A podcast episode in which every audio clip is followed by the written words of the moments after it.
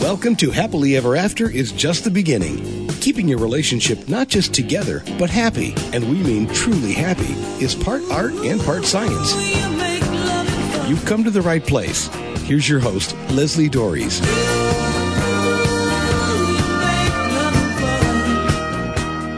Throughout my career, and probably if I'm honest, throughout my life, I've always had a problem with extremes.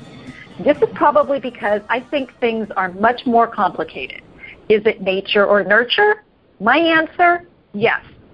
I tend to see most things as being on a continuum instead of just one way or another. And I like to say that there are only two absolutes. You're pregnant or you're not, and you're dead or you're not, unless you happen to be a believer and fan of The Princess Bride, and then you can be mostly dead. So, what does any of this have to do with relationships and marriage? Well, basically, it's about the battle of the sexes, or more specifically, the focus on masculinity and femininity.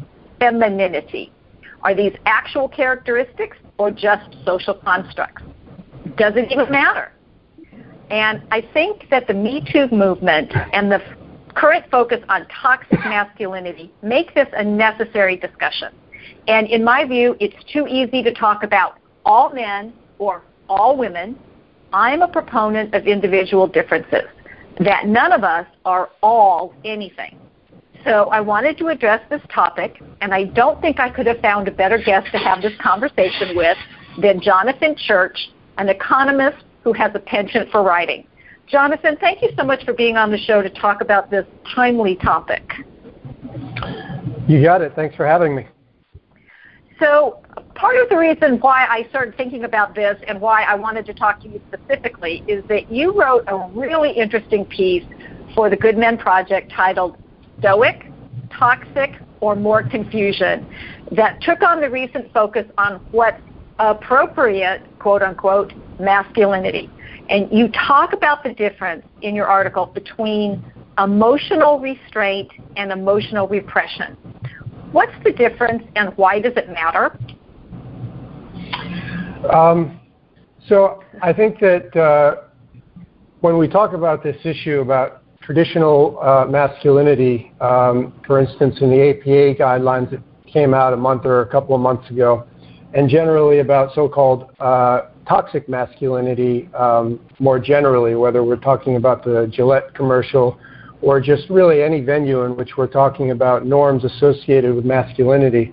Uh, one of those norms uh, that gets talked about um, over and over is the idea uh, that men are not com- comfortable uh, talking about emotions in some way or another, that they have a tendency to repre- repress their emotions, they're not comfortable coming to terms with them, uh, being open about them, being vulnerable, you know, that sort of thing.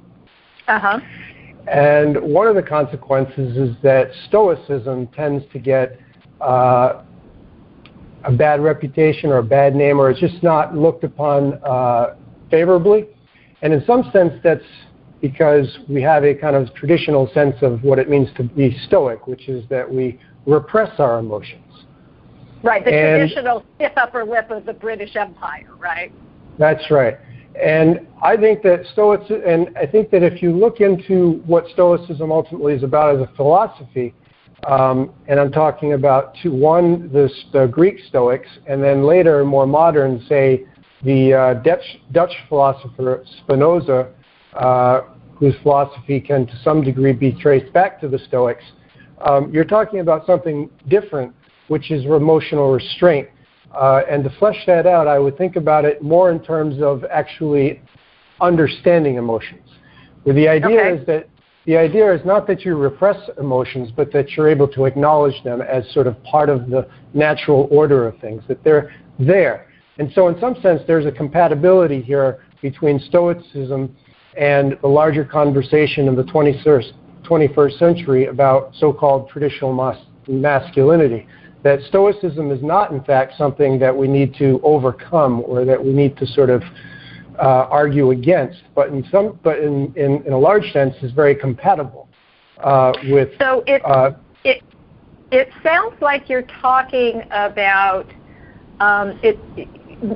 more going back to the question about emotional restraint versus emotional repression. I almost talk about it as like being emotional reactivity, where we we feel these emotions, whether you're a man or a woman, you feel the emotions, but then you don't know what to do with them, and they kind of yeah. overpower you.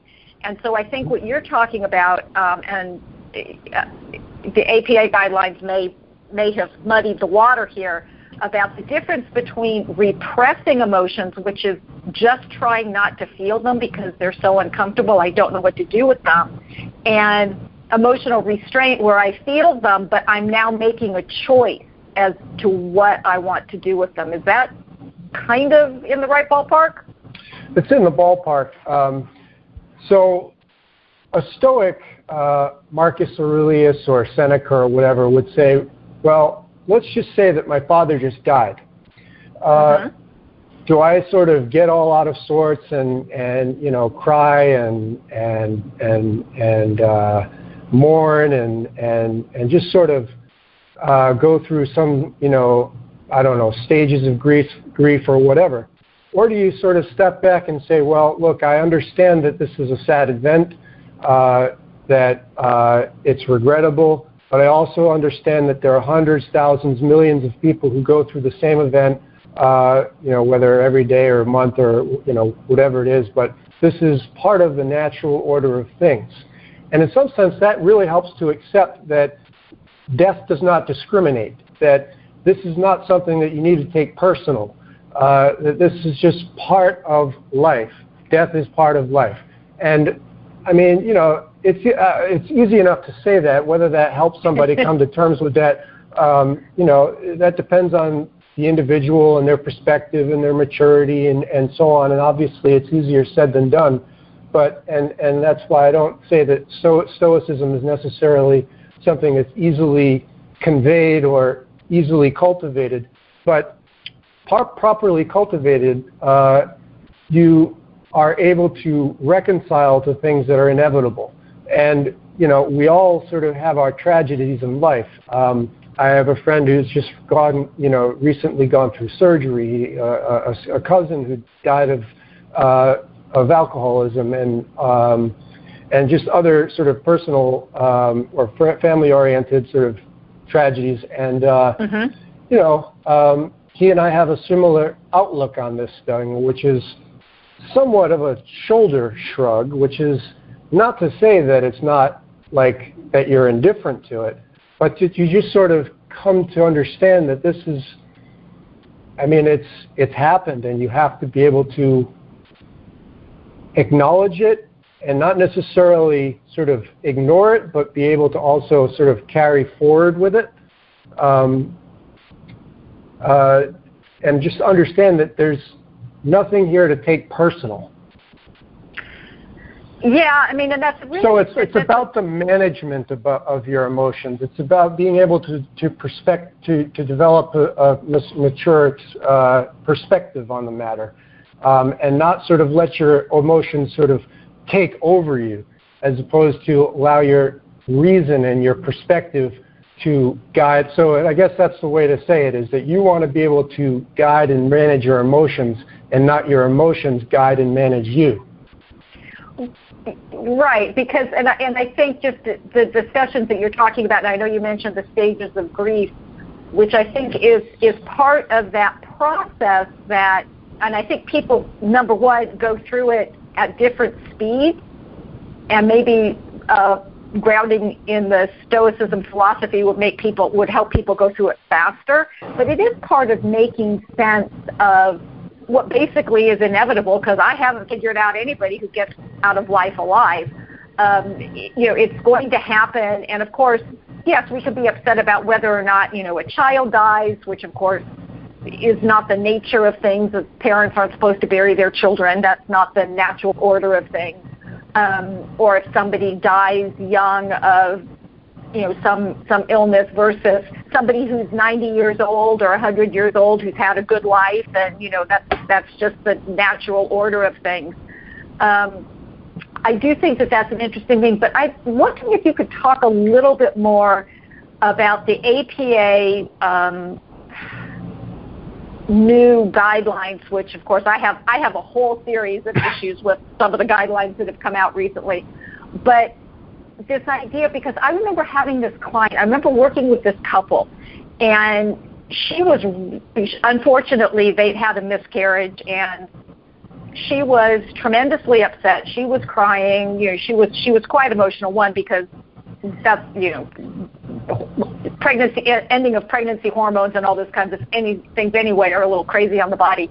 But she had she had convinced herself that because her husband did not cry he didn't care. And i went whoa whoa whoa. Because she was using her own personal um, experience as the standard by which grief was was judged was whether or not you cry. And I think you talk about this a little bit in your article, or maybe not this one, another article I read by you about these the APA guidelines and what what they're saying and the problems that they might be causing. Can you elaborate a little bit on those? So one, uh, I wrote an article for the Good Men Project uh, a year or two ago on why I'm a man who chooses not to cry. So that's mm-hmm. definite. That's directly uh, relevant. Um, and basically, the idea behind that was that crying just didn't help me. It just mm-hmm. struck me more as an outpouring of grief without a sort of rational uh, uh, mind to serve as a kind of pilot and guide you through um, uh, whatever it is that you're going through. In other words, when I cry and I finish crying, I don't feel any better, and so in many ways I feel worse, and I don't feel like anything's been resolved. Uh, mm-hmm. And so my own personal approach to this is I sort of I'm just able to acknowledge that something worth mourning over has happened, but I am more focused on putting it into perspective and learning how to sort of adapt to uh, uh, adversity as opposed to essentially um, and essentially just succumbing to grief. And I'm not saying that there's anything wrong with crying. It's just sure. not for me. Mm-hmm. It's it's not it's not something that I find constructive. It's not something I find helpful.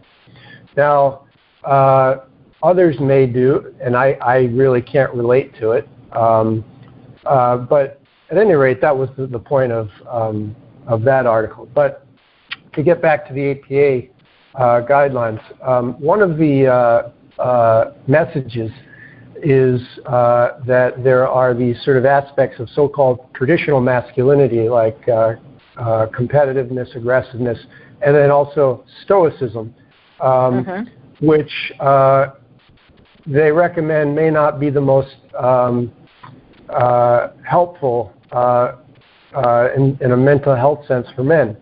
And they characterize it, you know, as as at best a so-called power through stopgap. Stopgap.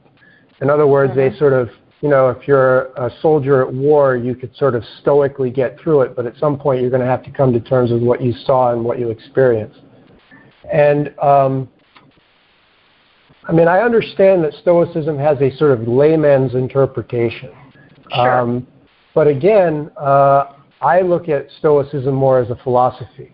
And mm-hmm. maybe it's just, again, focusing on individual context as opposed to sort of collective context.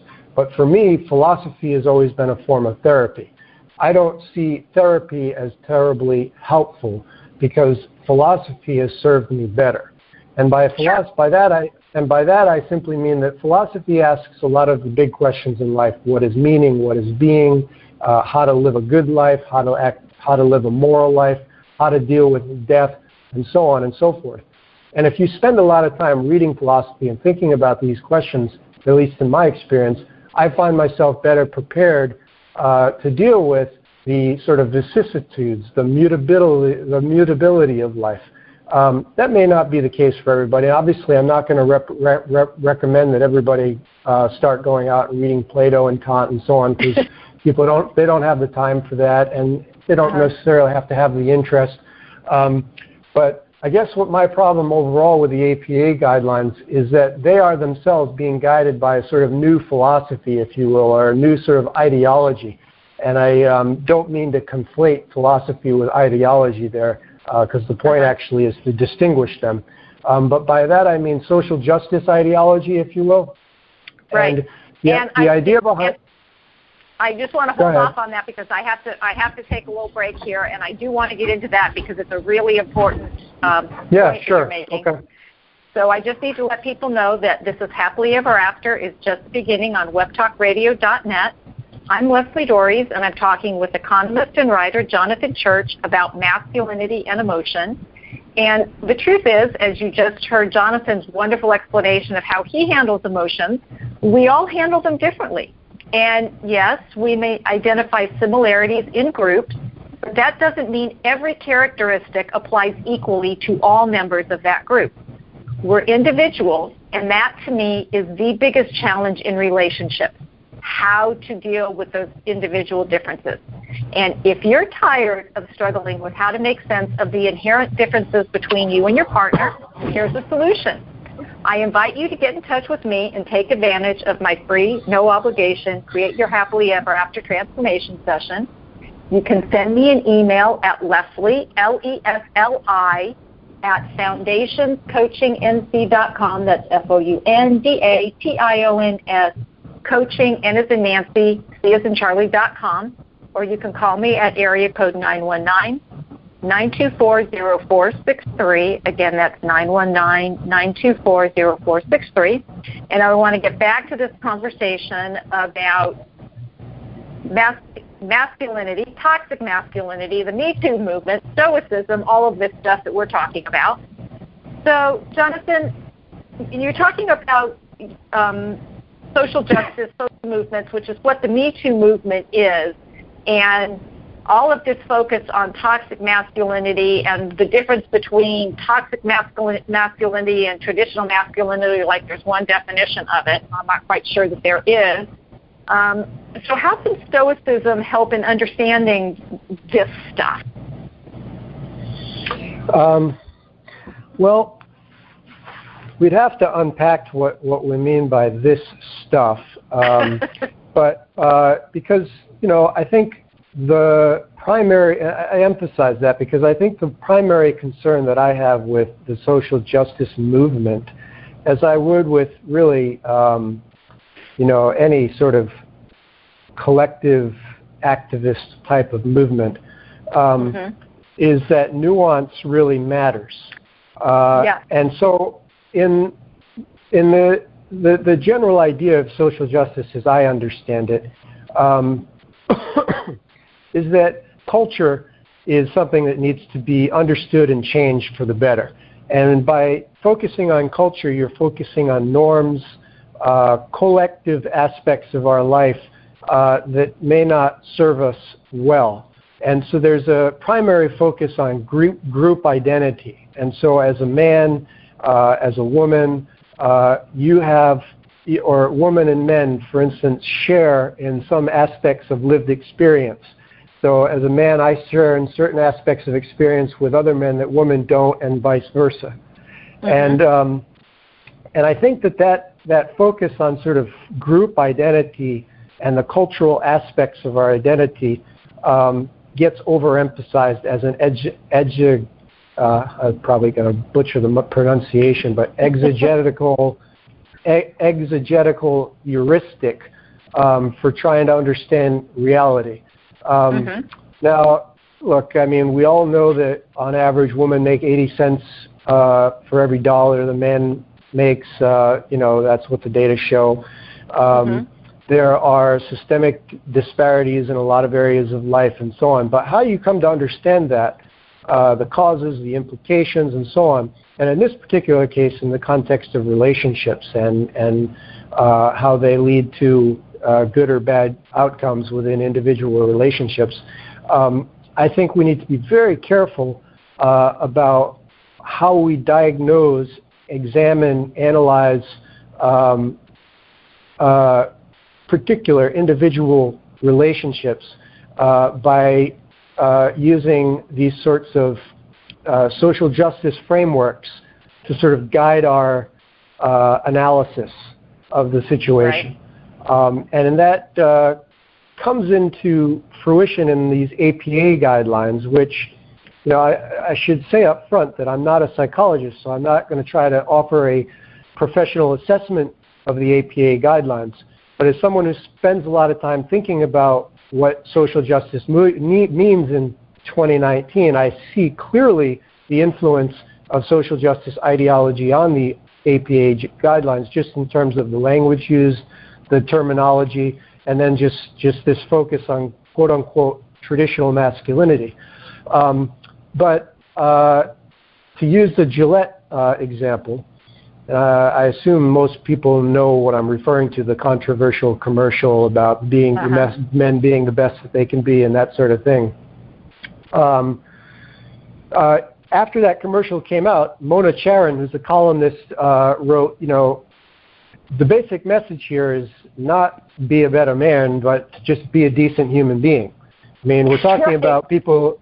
We're talking about people coming in and you know not allowing kids to bully each other, uh, about not catcalling, and and you know just things that are basic human decency. And you know, and it's so I think it's it, the the Gillette commercial in particular was conflating uh, a focus on basic human dis, uh, decency with some um, ideological focus on quote unquote toxic or traditional masculinity. Now, relating that back to the APA, relating that back to the APA guidelines, um, you know, the APA guidelines talk about things like over-competitive, aggressive, stoicism, uh, and so on. And it, it, it's generated out of this notion of sort of, you know, patriarchy or systemic disparities and so on, and the idea that we can address these problems simply by focusing on cultural norms. And I'm not as convinced that simply focusing on so-called cultural norms is really the central way to go about try to, trying to deconstruct these disparities, if only because I'm not convinced that we really understand these norms as clearly and distinctly as we supposedly do. Well, and that's a really interesting point, and I think this is one of my personal areas that you know, drives me crazy because you know it's it's it's part of my philosophy that you know men recently have sort of been ex- excluded from the conversation of marriage. That it's the idea of well, the key to a happy marriage is for the husband to just learn to say yes, dear, and that makes me want to go screaming into the night because that's just as discriminatory as some of these other things. And somehow, you know, in, in the Me Too movement and all these other things, it's like it's not all men. And I remember that that coming out right after the Me Too movement that there was the hashtag Not All Men. And well, you know, you know and, and, and get pilloried. And I'm going, but it isn't all men. I mean, and this is my whole point is that yes, there are behaviors, whether it's being done by a man, woman, a cow, I don't care who's doing the behavior, it's inappropriate behavior. Stop it. But it's not yeah. But, but painting you know, painting one gender with a black brush well, first off, we're never going to get change that way. All we're going to get is is defensiveness and resistance. I mean, I just had this conversation a little while ago about men, you know, not not doing their fair share around the house. It's like, well, that's not all men. And by the way, that's you know, it's like that's and the way to go about it isn't to attack men in general. It's like that's any more than you know women like being lumped all together in in anything. It's crazy. Yeah, so to to complicate to complicate this point uh, a little bit, I can remember my dentist one day telling me uh, that the key to a successful marriage is to be able to say yes, dear, and I don't think he meant it. I don't think he meant it meant it in the way that you're talking about. I think he right. he meant it. It was more of his personality, and I think he was just making a joke um, because that's just the way he is. Um, and in, in in some sense, he was drawing upon sort of uh, sort of traditional or old school sort of views of marriage. Um, and, I, and, by that, I don't necessarily even mean cultural views, but that, uh, I mean, look, mar- marriage eventually becomes very everyday, very routine. And sure. People say, yes, dear, or whatever, uh, just as a way to get through the day. But um, I also wanted to inve- emphasize that, yes, there is this, this notion that listening is important. And, uh, and I agree. Uh, obviously, you have to listen uh, to what people have to say, and uh, you know, there's no reason for for for men or women or whatever to sort of just. Uh, they should be encouraged to listen to what women have to say to to whatever, but listening is a necessary, not a sufficient condition for understanding. It's not Yep. simply it's not enough it's not enough to simply sit and listen. There needs to be spirited debate because otherwise you're sitting there listening and there's no guarantee that you're actually understanding anything. And if you go into any sort of really healthy debate, uh, academic seminar, whatever, um, there's a reason why you see spirited questioning and debate because it indicates healthy interest in the um, in the topic, and you ask questions because you don't understand something. And so the idea that you sit and listen, uh, it's necessary to listen, but it's by no means sufficient for understanding. Well, and I agree because, and, and I could not agree even more to the point that that's, you know, listening is necessary but not sufficient because a lot of times people are quote unquote listening only to the point where now I can contradict or, or, or do a counterpoint or as opposed to listening to understand, which is what you're talking about. It's like, because, and the only way we're going to make any progress in any of this is to listen to other people's experiences, not from a place of judgment, but, oh my gosh, you have lived a different life than I have, so you're going to experience things differently, and I would really like to you know, try to see the world from, from your perspective. And by the way, that doesn't necessarily mean it's quote unquote right, but it's right because it's what you experience. Now, and I think this may be where Stoicism can come into play, is that there are multiple interpretations of a particular incident. Uh, yes, uh, go ahead. Go ahead. Well, I, I, I just want to make sure I wasn't uh, intruding on a flow of thought there. Mm-mm. I thought you were done, but I wasn't sure. No, that's fine. But I mean, this, but this idea that that you know you've had a different experience than I have, and how do I acknowledge that? And the idea that, like I said, there's multiple interpretations. And one of the things that I try to do and try to tell people to do is can you are you willing to choose the most positive interpretation?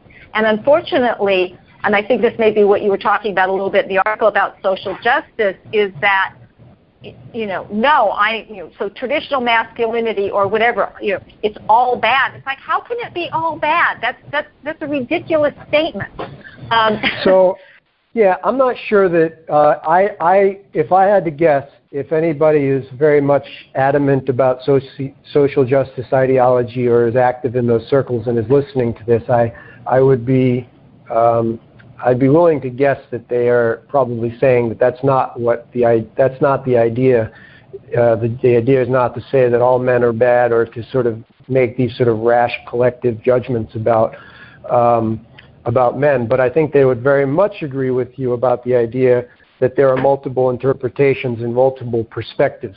Um, and there's a, a, certain sense in which I agree with that. There's a certain sense in which I don't agree with that. And, and I think I can, I can boil it down to the idea that um, perspective is not the same thing as truth. So I often hear from people who are sort of um, uh, engaged in this sort of activist uh, social justice mindset or uh, circle uh, if I make an argument and I say uh, uh, one reaction that I get is that's according to you, or that there are multiple truths, um, or that uh, you have your own truth. And I think that that's a conflation of the idea of truth with the idea of interpretation or perspective.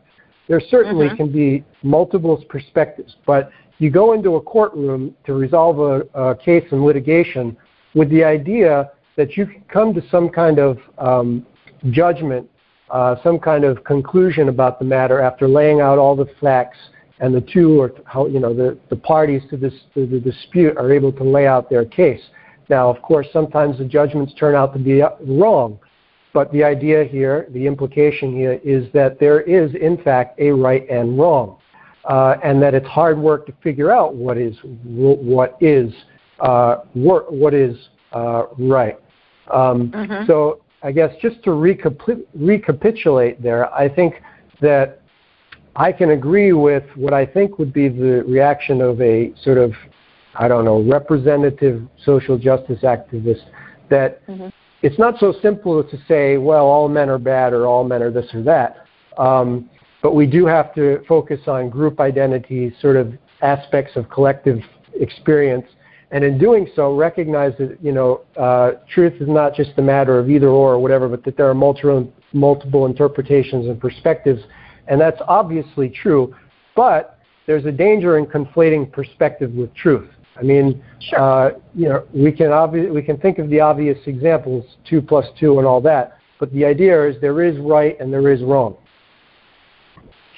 Well, and I and I do think that that's one of the the ways that we as a society and even within our own relationships we struggle with because trying to identify that and yes we have I mean there are lots of things that allow society to continue to move forward. Whether all of them are good or not that's a different question I think and you know and whether or not they are worthy of reevaluation or doing things differently because you know we we evolve. And one of the only ways and we were just talking about this a little bit ago the only way that we can continue to evolve in a healthy way is to be willing to listen to each other and not listen to argue but listen to understand.